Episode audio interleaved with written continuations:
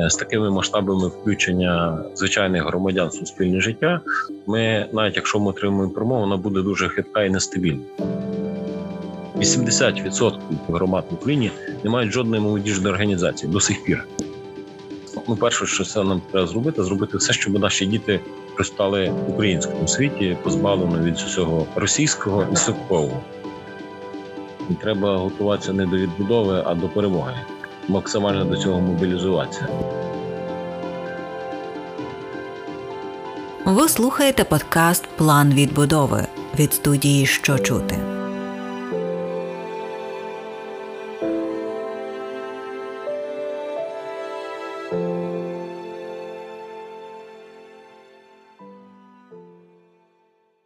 Я представлю гостя Юрій Юзич, історик, головний експерт групи реанімаційного пакету реформ «Молодіжна політика», голова наглядової ради «Пласт», майор української армії. Ми спілкуємося безпосередньо.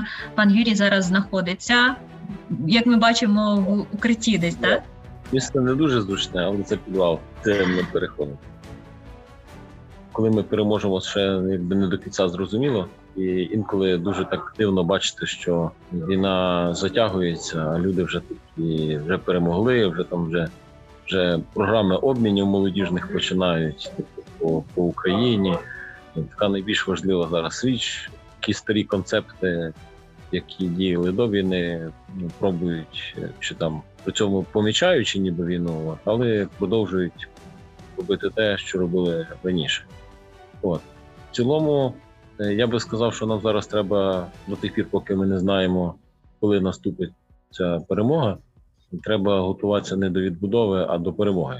Максимально до цього мобілізуватися. Усіх, вся, ну і готуватися до того, що ця війна, вона буде не місяць тривати, вона буде тривати довго. Чи коли ми отримаємо перемогу, то це все одно буде непроста історія. Противник наш непростий, ця війна триває сотні років, і вона, в принципі, ніколи особливо не зупинялася, просто цього, може, не всі помічали. От ця війна тривала там.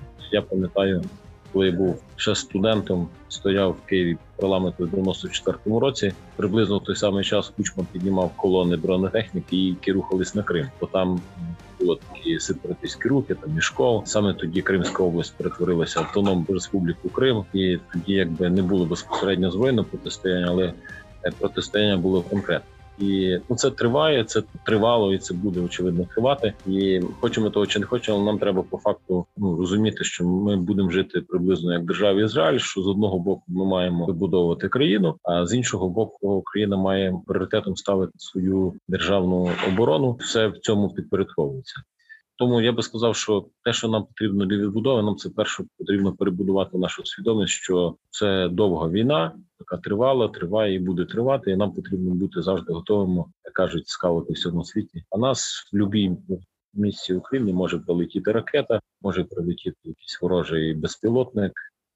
Є організації, які працюють для перемоги, є які організації, які можуть написати максимум там «Слава Україні» і говорити тільки про гуманітарну допомогу, то і, грубо кажучи, нічого не роблять для того, щоб допомогти армії, нічого не роблять для того, щоб підтримати військовослужбовців. Вони говорять тільки, грубо кажучи, вже українською мовою, а раніше вони би казали про допомогу людям, і яка різниця. Десь так.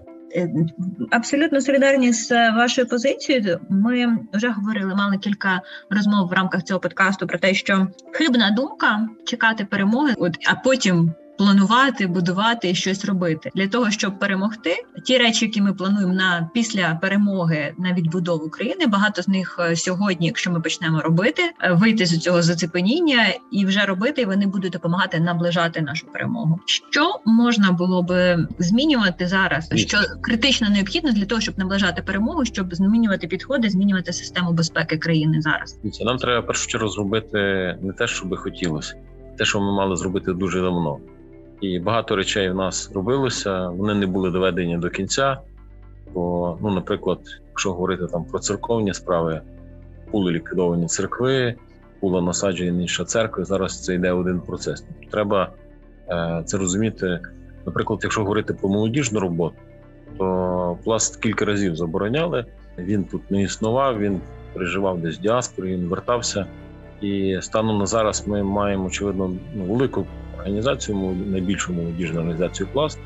Але, з іншого боку, ми не маємо цю організацію, яку побудували собі інші народи ще в двадцятих-тридцятих роках минулого століття. І зараз, коли ну, там, поляки, наприклад, планують свою оборону, вони виходять з того, що в них скаутська організація – це сто з чимось тисяч вихованців, і це не просто сто тисяч. Якщо враховувати, що покоління скаутів – це приблизно три-п'ять років, це означає, що кожних три-п'ять років появляється плюс сто тисяч скаутів у польському суспільстві. Це дуже сильна інвестиція. Ми можемо, ну, якщо навіть говорити там про молодіжні центри, так, їх треба було створювати дуже давно, чи там вести якусь ефективну молодіжну роботу. Але якщо дивитися по-іншому, багато речей у нас якби було, просто ми не до кінця розуміли, що це таке і для чого воно. Наприклад, ми говоримо там про молодіжні центри, що їх треба робити, а водночас ми мали, ну, зараз може менше маємо, вісімнадцять тисяч дитячо-юнацьких бібліотек, кинуті усіма, вони в структурі Мінкульту, нікому вони там не потрібні. Їх, грубо кажучи, дерибанять, ліквідовують, закривають, або інші, ну, настільки не звертають увагу, що навіть в місті Києві більше сотні тих дитячо-юнацьких бібліотек навіть досі не комунізовані. У мене, наприклад, на Подолі, де я ну, якби мешкав до війни, біля кінотеатру «Жовтня» прекрасно відремонтована бібліотека там, з пандусом, з кухнею чудовою, щоб людина приходить і рецепція. Жіночки ті самі, до речі, в бібліотеці працюють. Маркса і Енгельса виникнули, там люди поприносили нові книжки, простори, все красиво. От. А знаєте, як вона називається, ця бібліотека? Мені дитині дуже подобається. Ім'я Валі Котика. От, бо Котик, розумієте? Дитині подобається. Хто, ну, хто не в курсі, хто такий Валі Котик, це герой Совєтського Союзу. Це з совєтської концепції діти-герої. Якщо ви відкриєте концепти цих, як ці бібліотеки в Києві називаються, та де відбулася там, революція гідності, де вже здавали би все в порядку, там, свідомістю, ідентичності, до бібліотек навіть ніхто не дійшов. Займалися якимись більшими процесами, зайнялися процесом зміни айдентики, зміни ремонтування, але ця бібліотека дитячо-юнацька стоїть далі імені Валі Котика, як стовп. Ну, перше, що все нам треба зробити, зробити все, щоб наші діти зростали в українському світі, позбавлено від усього російського і совкового. До совкового можна віднести куча організацій, які далі думають, що можна брати гранти, реалізовувати якісь проекти, імітувати якусь молодіжну діяльність. І в результаті цієї прекрасної молодіжної діяльності створити нові організації, такі передові, так класно, значить, зробити якийсь вебінар в інтернеті, всім все розказати до наступного гранту. От. І, а на практиці нам потрібно, чого б дуже бракує. Якщо брати тих же харцерів, поляків, які нам зараз допомагають мережами, вони вибудували, тобто, мережу до кожної громади. У нас, щоб ви зрозуміли, в вісімдесят відсотків громад в Україні не мають жодної молодіжної організації до сих пір. Навіть Івано-Франківській області, де громадський рух молодіжний досить розвинутий, був район, де не було жодної молодіжної організації на рівні району, не те, що в громаді, в районі. Ми можемо, знаєте, багато таких прекрасних проєктів робити, супер-купер-хаб в обласному центрі, взяти там двох-трьох людей, які там зроблять кольорові стіни, поставлять там пару гарних пуфіків, придадуть чергову ну, презентацію, вип'ють чаю. От, але, грубо кажучи, від цього ну, легше нікому не стане. І це, розумієте, мені здається, що навіть, може, вже хай та бібліотека Валі Котика називається, умовно якась, але щоб е, зміст роботи там був результативний. І результативна робота – це означає, що є конкретні освітні програми, є конкретні волонтерські програми, які працюють не на тимчасово, на раз-два, а які працюють постійно.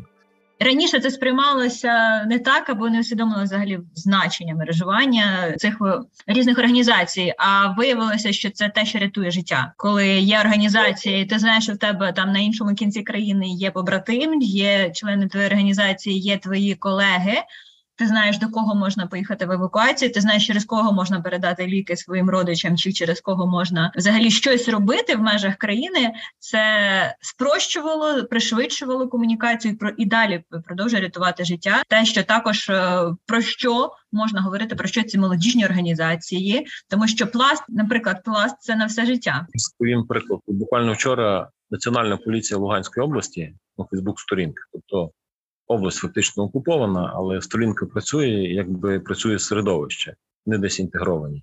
От вона пише про Луганський Пласт, який зараз, ну, Пласт Луганської області, який продовжує працювати.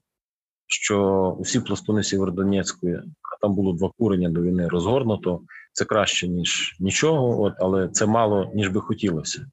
От вони організовано виїхали, вони зараз е, підтримують, ну, по-перше, не далі продовжують працювати, виїхали, очевидно, середовище там пластові, які допомагали, ну, конкретно Львова. Діти, які були задіяні в Сєвєродонецьку, вони далі перебувають в тій самій пластовій спільноті, хоч і в іншому місті, от, але вони, ну, принаймні, в якійсь частині їх, їхнє життя не помінялося, покращилось навіть в Україні, бо вони попали в більший осередок, попали в середовище, де є якби більше можливості розвиватися на тому пластуванні. Але якщо вертатися от до тих домашніх завдань, які ми не зробили, дуже багато зусиль докладати для того, щоб розгортати мережі не імітаційні, реальні. У мене детектор медіа-інтерв'ю брали, я завжди цей приклад наводжу, що в Норвегії, наприклад, приблизно вісімдесят відсотків молоді залучені до різних молодіжних організацій. В середньому по Європі десь до чотирнадцятого року це було п'ятдесят відсотків, просто в Східній Європі дуже мало, цей відсоток, там десять-п'ятнадцять відсотків.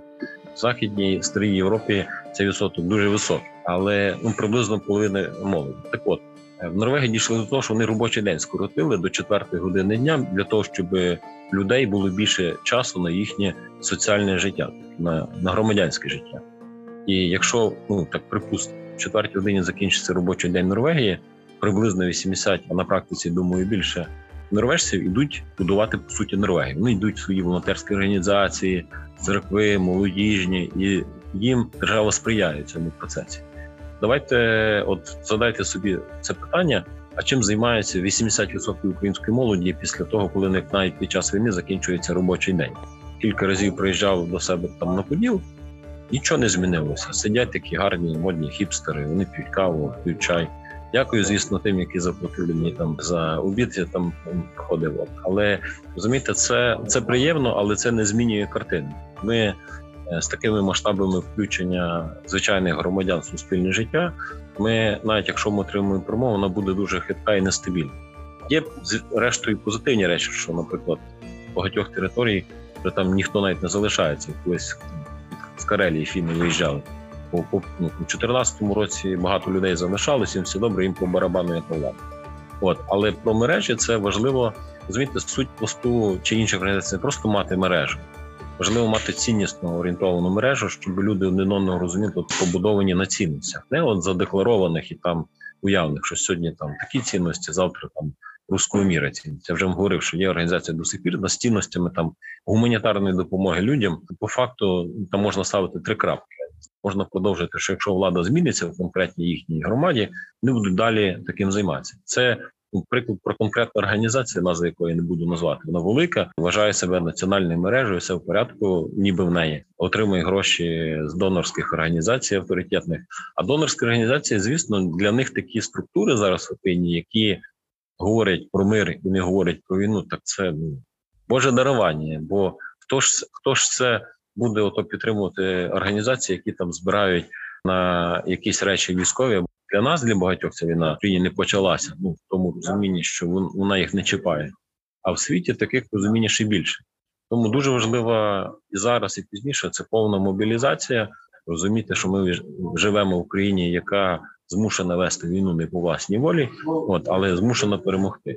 І через те важливо, а, мережі, і б, щоб ці мережі не імітували діяльність, а мали реальні освітні програми. Оцінність посту ми вже ну, в травні, якщо ми в березні заборонили взагалі будь-яку виховну діяльність освітню, то в травні ми вже навпаки розконсервували цю діяльність, закликали вертатися до неї. Бо це не тільки для того, щоб стрес подолати виховників, дітей і батьків, а для того, що школи закриті.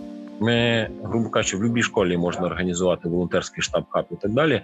Але Пласт був в багатьох громадах чи не єдиною структурою, яка вела якусь освітню діяльність з дітьми. Пласт вивіз за кордон півтора тисячі просто дітей, пластунів, тобто дітей, які включені в програму, які цим виховникам, заняття і так далі. Ми їм дали можливість нормального літа. І ще десь порядка двох тисяч дітей таборували і таборують в Україні зараз. Тобто йде війна, але ми проводимо табори, де діти там десь на природі і так далі не відчувають цієї небезпеки війни, де, де нема сирен, де нема перельотів якихось ракет. От, але ці діти є в нормальній ситуації, Так, в них, очевидно, зараз будуть більш ну, приймати ці пластові цінності, от, але ця робота якби ведеться. Тому ми, ну, по суті, закриваємо ці волонтерські штуки, пов'язані, що те, хто може робити щось інше, робимо те, що ніхто за нас не зробить. Те, що ми вміємо робити найкраще, і те, що ми, на чому ми розуміємося, згідно пластового методу, бо осіїв методу є не так багато, як це з дітьми цю освітню роботу, базовану на цінностях, здійснювати. І парадоксально, що, грубо кажучи, якщо говорити про, там, про донорські організації, підіть спитайтеся в наш офіс виконавчий, скільки їм донорські організації міжнародні зараз допомагають пласту. І ви побачите, що є з тим проблема. Підіть спитайтеся в міністерстві, як допомагають. Навіть елементарно речі того, щоб у цих півтора тисячі дітей, які вивозили в табори від Італії до Фінляндії, для того, щоб дати виховникам до вести там цей реєстр ДПСУ, листа міністерства, розумієте, не зробили, на Держприкордонну службу сказали, йдіть в областях. У нас табори міжобласні, ну тобто національні, ті, які виїжджали, там діти з різних областей, виховники з різних областей. Ми це змогли, звісно, зробити, але якоїсь е, діяльності для того, щоб вивезти дітей туди в більшій кількості, не було. Е, скажу більше, в Європі було, от навіть скаутська організація, вони були готові приймати більше дітей, не на оздоровлення, як це нас люблять говорити, на освітні табори. Гадайте, чим це закінчилось.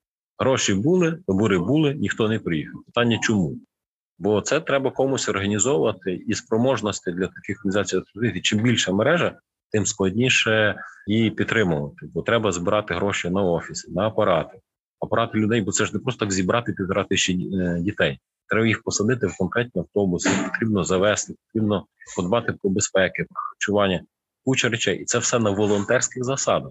Ці волонтерські засади, звісно, ми до сих пір не маємо інституційної підтримки ні від держави, ні від громад, бо закон цього не дозволяє. Ну, закон ніби дозволяє, але процедури до сих пір не зроблені, можливості такої немає. А з іншого боку, донорські організації думають, що пласт десь якимось духом святим, це, знаєте, цей дух святий, який на саки ракети кидає, він так само якимось чином допомагає пласту цих всіх дітей організовувати, і ці люди духом святим це все роблять. І волонтерський ресурс, як це нас люблять казати, він не безмежний. Але ми ну, з повагою ставимося до наших волонтерів з цінностями, і вони якби ну, теж вигорають. Не можна сказати, що зараз багато приходить волонтерів, бо багато ну, навпаки пішли волонтерів, хто в схід воювати, хто десь там в місцевих силах оборони. От. Але залишилося, звісно, там переважно багато волонтерок і волонтерів. Вони пробують щось робити, роблять. Ще не знаємо, які там будуть результати, от, але в цілому курс зрозумілий. Пласт чекає на волонтерів. Грубо кажучи, не треба вигадувати інших організацій. Приходьте в Пласт, проходьте навчання, допомагайте проводити ці навчання, ми його там автоматизуємо. Не маєте можливості, допоможіть зібрати гроші, щоб ці навчання провести. І допоможіть своїй громаді створити осередок пласту. Є програма, є метод, кожен може його плюс-мінус, якщо там з християнськими цінностями все в порядку. Є розуміння, що таке алкоголізм і почому при дітях і поза дітями не можна його того алкоголю вживати, то, в принципі, ви досить легко цього всього навчитеся і будуть в громадах нормальні осередки. Розумієте? Але в нас, от я дивлюся новини, є програма за програмою, які створюють нові підходи, щось супер-пупер нове, ми вам зараз дамо гроші на те, щоб підтримати ваш простір. Питання, чи цей простір потрібен зараз в цій конкретній громаді, що він стоїть пустий. От в Донецькій області до війни було там сто з чимось молодіжних центрів. Їх красиво зробили, поремонтували, але потім ті, які там сиділи, вони казали, помогіть нам як-то, ну, молодіж привлечь. І вони мали гарні домівки, от, але в більшості випадків, як привлечь молодіж, для них непонятно. Ну, це не простий виклик побудувати програми неформальної освіти для молоді, що для того, щоб вона не просто приходила і тут сила, там пила каву і включалася Wi-Fi, для того, щоб вона навіть не думала про каву і про Wi-Fi, а була в активній зайнятості, співпраці, і щоб це було як освітня програма. От тому я думаю, що нам дуже багато треба вкладати в молодіжній роботі, саме освіту, табори нас потрібно. Ну, в цілому він і до війни цей закон про відпочинок і оздоровлення. Багато людей вкладається, знаєте, і діти повертаються в Совєтський Союз. Всі ці совєтські бази, все дерево прогнивши, запилене, оці матраси вонючі, де діти туди попадають, і їх туди батьки думають, що їх там от буде щасливе дитинство, типу піонерське, на два-три-чотири тижні. І діти приїжджають як з Радянського Союзу. Усі ці звички, вони там раз в рік відновлюються, бо покоління якби передаються. З купи негативних звичок воно це передається. Тому і наш закон, по суті, це далі якби зацементував в дев'яносто дев'ятому році. Є асоціація, яка займається цими базами. Вона, розумієте, волає, тобто там взагалі утримувати цю базу не так вже й просто. Вони переважно всі збиткові. Але навіть, ну, грубо кажучи, підтримки до війни зараз її точно не буде. От, тому тут можна звертатися до громад, що, друзі, якщо ви хочете, щоб у вас діти були постійно включені в освітній процес, незалежно від школи, то онлайн, то офлайн, але от оці оселі, їх не менше, як школи, потрібно, ну, ремонтувати, потрібно вкладатися в них. Потрібно вкладатися не тільки в стіни, а в першу чергу в зміст. Бо Пласт, грубо кажучи, немає проблеми з базами, бо у нас більшість таборів в наметах відбуваються. Сьогодні тут, завтра там. І ще ще цікаве спостереження. До війни у нас була така думка, що от скільки можна, Пласт оце в лісі, в наметах, в якомусь болоті, якісь польові туалети копаємо, душів немає, щоб пора цивілізувати. Пласт, все вже там, ми вже, ми вже в Європі, ми вже там на все в порядку. Давайте оцю всі штуки відкидати, ці якісь незрозумілі речі, а давайте будемо більше так, ну, якби цивілізовані. От. Але коли почалася війна, виявили, що пустуни, попадаючи на передову чи попадаючи в польові умови, не чуються себе як в хаті. Для них це не страшно, то в них ці стреси, які інші долають, вони, для них це нормальний стан, і вони в цьому стані проявляють не стрес, а проявляють ініціативу, як це можна організувати, щось зібрати, зробити і так далі.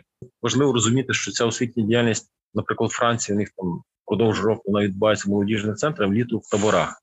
У всіх країнах Європи оці система таборування, вона в них в рази більше вимоги, ніж до навіть цієї роботи, яка є молодіжною в приміщеннях чи поза приміщеннями. Там, наприклад, французи мають для звичайних цих молодіжних працівників два-три рівня, а для таборових працівників п'ять рівня. Це саме естонці. Це, розумієте, це все складні матерії, які ми не встигли побудувати. Я не знаю, як ми зараз це будемо будувати, але моє відчуття таке, що от, принаймні, Пласту з цим складно не буде. Бо Пласт має методологію, програму, бракує волонтерів, бракує ресурсів для того, щоб це масштабувати, там, організацію з десять тисяч до сто тисяч, до двісті тисяч. Я казав, Богдан Дмитрович Гролишин, якщо буде п'ятсот тисяч пластунів України, я за долю України переживати не буду. Оце, вважайте, ще одна армія.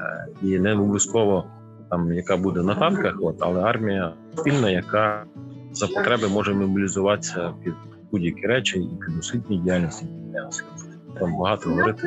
На рівні держави вже оголосили, що скільки ми воююча країна, що ми живемо по сусідству, так би мовити, з дикими собаками, що кожному громадянину треба готуватися до такого життя і зараз, і в принципі в майбутньому, що буде, буде такий державний підхід, що кожен має навички до медичної допомоги, можливо, виживання. Стосовно кожної людини, що б ви ще порадили як військовий, аби це не виглядало трохи, може, незграбно, людина там зовсім не підготовлена, зараз піде вчитися тримати зброю. З чого почати кожному?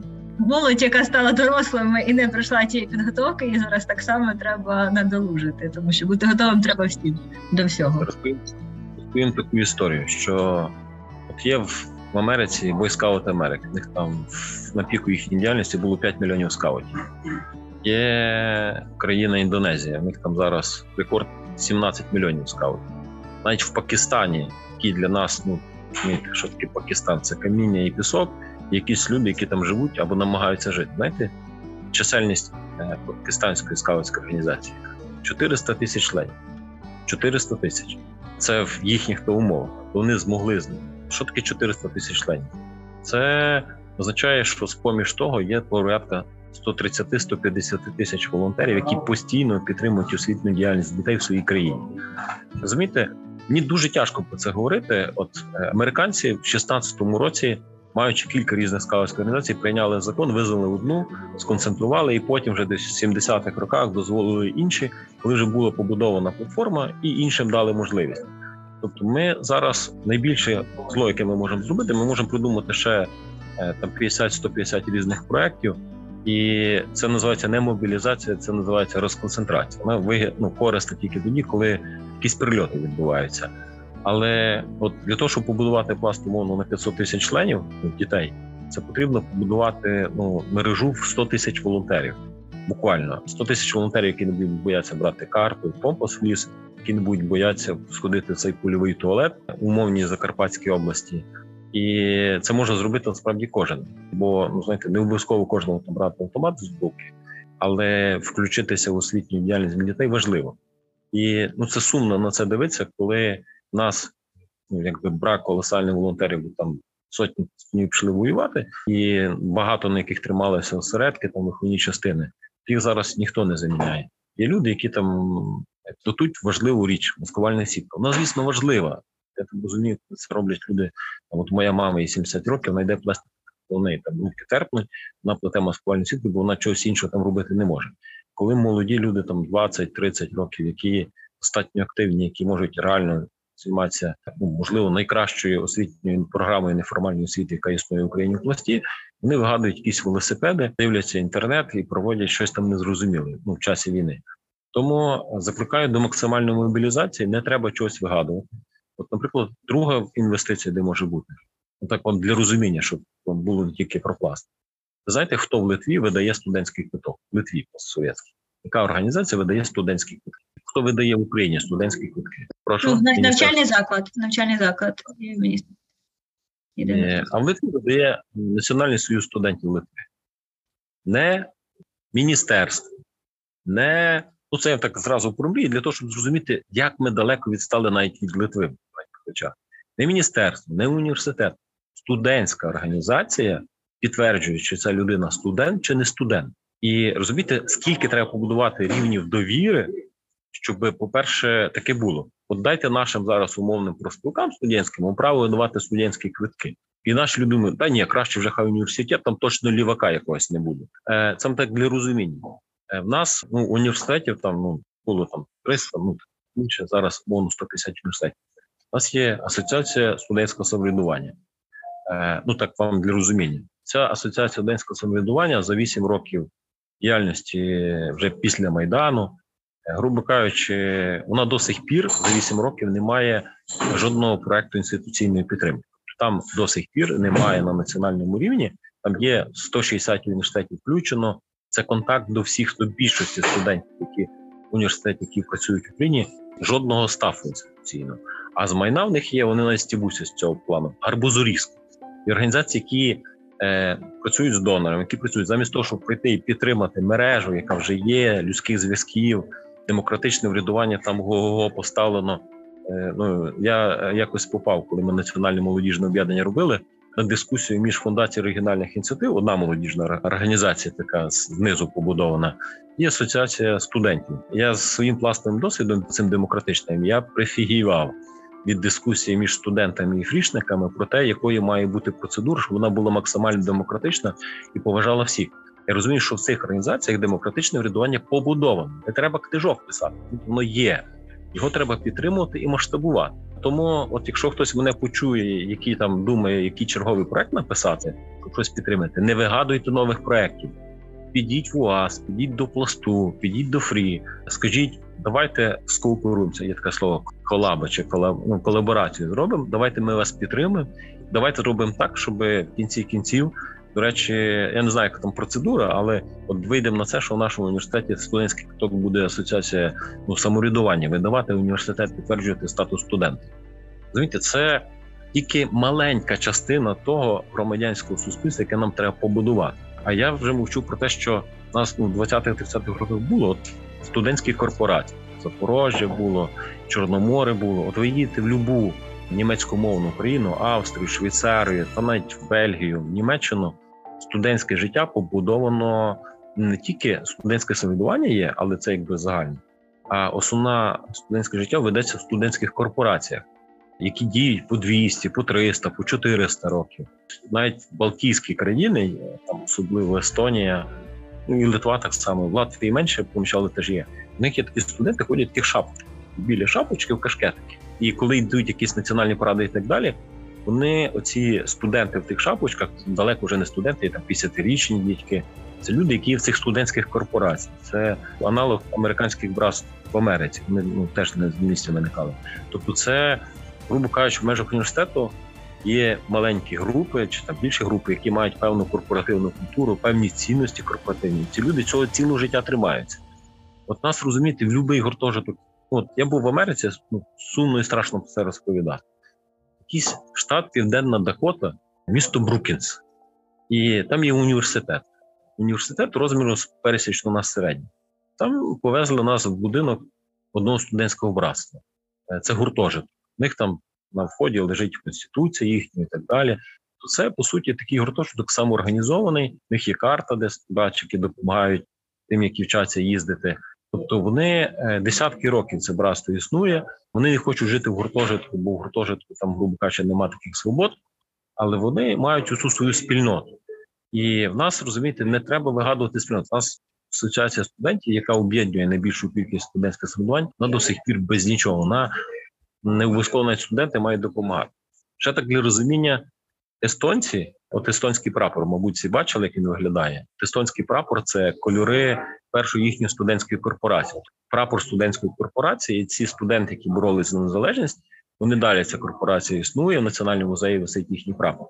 У нас цього всього немає. Коли воно появиться, не зрозуміло. Ми маємо якісь такі совєтські замінники цих, якби, зародків громадянського суспільства, і появляються, коли є гроші, і зникають, коли гроші закінчуються. І оце, якби, дуже сумно. Вибачте, я, може, не розказую те, що вам треба, там, які там...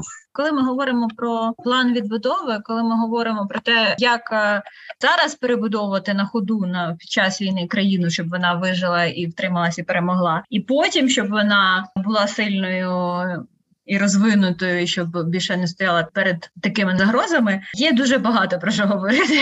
І я думаю, що ми будемо працювати над тим, щоб цей подкаст, він був ще не на один-два сезони, щоб ми могли відслідковувати прогрес, якщо як буде розвиватися ситуація надалі. Тому що, якщо в перші дні війни всі кинулися волонтерити, там, з якогось, дійсно, простого волонтерства, да, там, плести сітки чи там збирати якісь продукти, потім повернулися десь до роботи. І є такий момент, що я зробив, що міг, допоміг, тепер я працюю, типу, плачу податки, і це дає мені індульгенцію. Намагатися не думати, Да, поки воно не зачіпає про війну, і, і нібито зробив уже все, що від мене залежно. Такі розмови і такі напрямки дають можливість людям десь ще раз проаналізувати, що я роблю. В багатьох дискусіях виникає, що ну не всім же йти воювати, не всім же тримати зброю. Окей, але ще є дуже багато напрямків, в яких ми можемо все ще бути корисними для країни і наближати, допомагати перемогу, не лише через якісь такі очевидні речі, які в усіх на слуху, в усіх на виду, які вже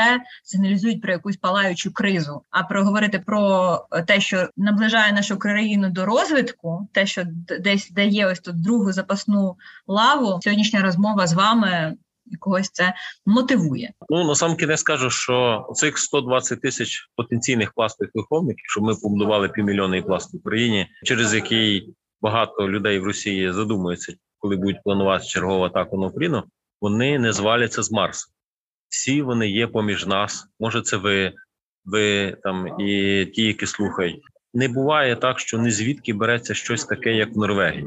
Це люди десятки, сотні років інвестували в своє громадянське, вибудовували його.